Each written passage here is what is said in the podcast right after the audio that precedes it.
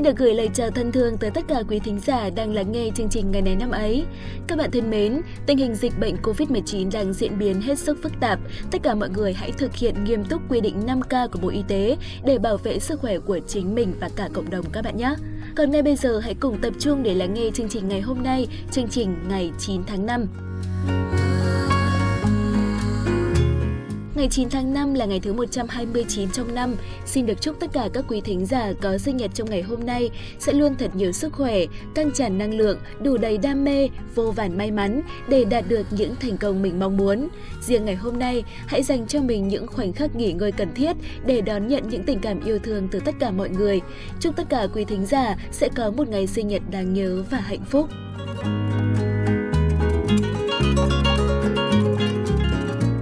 Sau đây sẽ là một phần nội dung rất được chờ đợi của chương trình. Hãy cùng xem câu danh ngôn được lựa chọn hôm nay là gì nhé.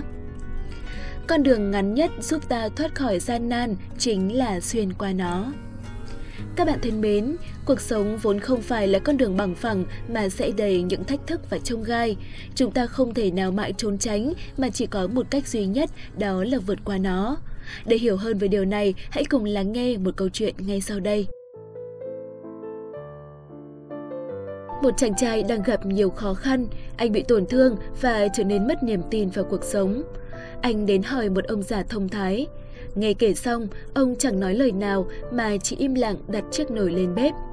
Đổ vào nồi một ít nước và cho vào một củ cà rốt, một cục muối và một quả trứng. Sau khi đun sôi, ông mở nắp và trầm ngâm im lặng nhìn vào chàng trai. Sau một hồi, ông bắt đầu nói. Ai sống trên đời cũng phải trải qua khó khăn và thử thách cả, nhưng điều quan trọng là sau đó mọi việc sẽ như thế nào. Hãy nhìn xem, cục muối với vẻ rắn chắc bên ngoài, nhưng bỏ muối vào nước là tan. Củ cà rốt cứng cáp khi bị nóng cũng trở nên mềm yếu. Còn quả trứng tuy mỏng manh nhưng khi qua nước sôi nóng bỏng lại trở nên cứng cáp hơn. Các bạn ạ, có những người gặp khó khăn thì sẽ dễ dàng buông xuôi, lùi bước, nhưng cũng có những người mạnh mẽ để đối mặt. Thành công thuộc về ai thì chắc là các bạn cũng đã rõ rồi. Thực sự, đúng là ai sống trên đời này cũng đều phải trải qua những khó khăn và thử thách cả. Ví như, ta sinh ra trong một gia đình nghèo khó, ta muốn được học hành đầy đủ như bạn bè, thì ta phải cố gắng nhiều hơn người khác. Ta khao khát chứng minh được điều gì đó ta muốn, thì ta phải dành thời gian đi tìm những dẫn chứng ta phân tích không kỹ càng một vấn đề dẫn đến mọi kế hoạch thất bại thì ta phải làm lại. Một sự biến động bất ngờ khiến cho việc làm ăn của ta đổ bể thì ta cũng phải tìm cách đứng lên. Mỗi người sẽ gặp phải những khó khăn và thử thách riêng, nhưng cách chung nhất để ta thoát khỏi nó chính là tìm cách vượt qua, đi xuyên qua nó. Hãy luôn đặt niềm tin vào chính mình, hãy tỉnh táo trước mọi biến cố để tìm được hướng giải quyết tốt nhất các bạn nhé.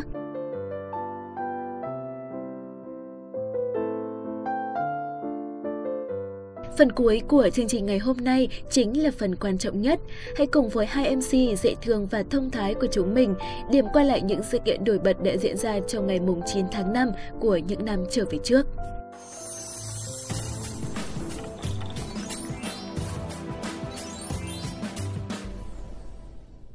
Các bạn thính giả thân mến, Vũ Duy Thanh tự là Trừng Phủ, hiệu Mai Khê, Vĩ Nhân, được gọi là Trạng Bồng vì đỗ thủ khoa Triều Nguyễn, tương đương với Trạng Nguyên thời Đại Việt – Ông là một nhà thơ và là quan nhà Nguyễn theo chủ trương chống Pháp trong lịch sử Việt Nam. Đường thời, ông được ví như Quế Tiên nơi Bình Địa, Trạng Nguyên trốn dân gian. Vũ Duy Thanh còn được xem là người chế tạo tàu ngầm đầu tiên trong lịch sử Việt Nam. Vũ Duy Thanh khi còn nhỏ có tên là Vũ Duy Tân, sinh ngày 9 tháng 8 năm 1807 ở làng Kim Bồng thuộc phủ Yên Khánh, nay là xã Khánh Hải, huyện Yên Khánh, tỉnh Ninh Bình. Ông sinh ra trong một gia đình nho học, Vũ Duy Thanh nổi tiếng là thần đồng ngay từ khi còn nhỏ. Ông có tư chất thông minh, phàm sách đã trông qua một lượt là nhớ, lại có tài ứng đối mẫn tiệp. Ở vùng quê Yên Khánh còn lưu truyền nhiều giai thoại về ông lúc nhỏ, điển hình là câu chuyện đối đáp giữa ông và chi phủ Yên Khánh như sau. Ngày còn đi học trên con đê sông đáy, gặp năm nước sông lên to, chi phủ Yên Khánh về đốc dân hộ đê. Ông đi ngang qua đó, lính bắt phải xuống khiêng đất. Ông xin miễn lấy cớ là thư sinh. Chi phủ nói, nếu thực là học trò giỏi, giải được câu đối sau ta sẽ cho qua. Quan thị đắp đê kim bồng, chắn hồng thủy cho dân được cậy, Vũ Duy Thanh khi đó hiểu câu đối ra dụng ý, dùng bốn thứ quả, thị hồng, bồng cậy, liền đối đáp ngay, nhà nho đỗ khoa bảng nhãn, quyết tranh khôi thì chỉ mấy cam. Câu đối lại cũng có bốn thứ quả, nho, nhãn, chanh cam. Lúc đối là ngẫu nhiên, cốt đối cho đúng lệ mà thôi. Ai ngờ về sau ông đỗ bảng nhãn, thành ra câu đối có vẻ ứng nghiệm như lời thi sấm nên mới được truyền tụng trong dân gian. Năm 36 tuổi, Vũ Duy Thanh thi đỗ tú tài và năm thiệu trị thứ ba năm 1843, rồi đỗ phó bảng trong kỳ thi hội vào năm tự đức thứ tư năm 1851, tức khi ấy ông đã 44 tuổi.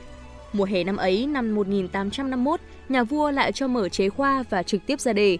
Vũ Duy Thanh lại đỗ đệ nhất giáp tiến sĩ cập đệ đệ nhị thanh, đệ nhất giáp tiến sĩ cập đệ đệ nhị danh, tức bảng nhãn.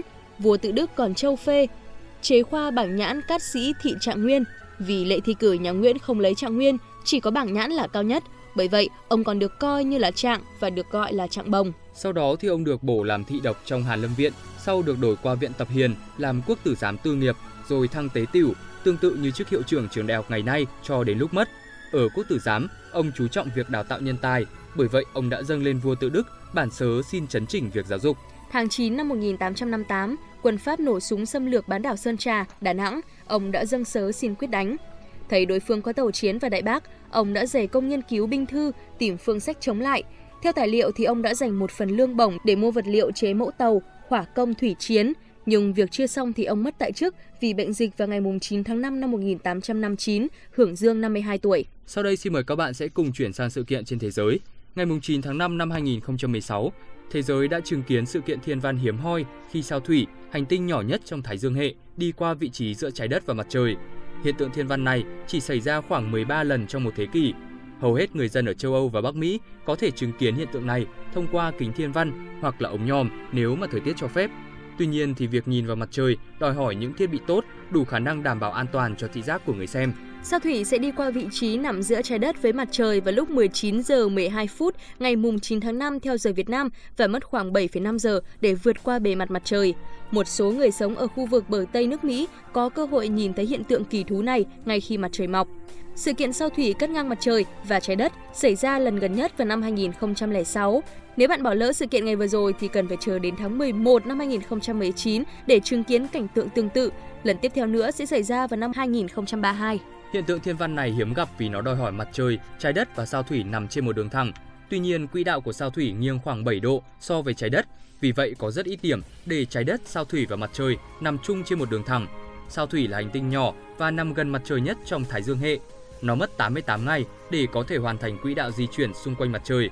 Tốc độ di chuyển nhanh của sao thủy khiến cho người La Mã gọi nó là Mercury, tên vị thần liên lạc trong thần thoại Hy Lạp Do nằm quá gần mặt trời nên nhiệt độ bề mặt sao thủy có thể nóng lên tới 427 độ C vào ban ngày, nhưng lại giảm xuống âm 173 độ C vào ban đêm. Nó quá khắc nghiệt để sự sống có thể tồn tại. Thông tin vừa rồi cũng khép lại chuyên mục ngày này năm ấy của chúng ta ngày hôm nay.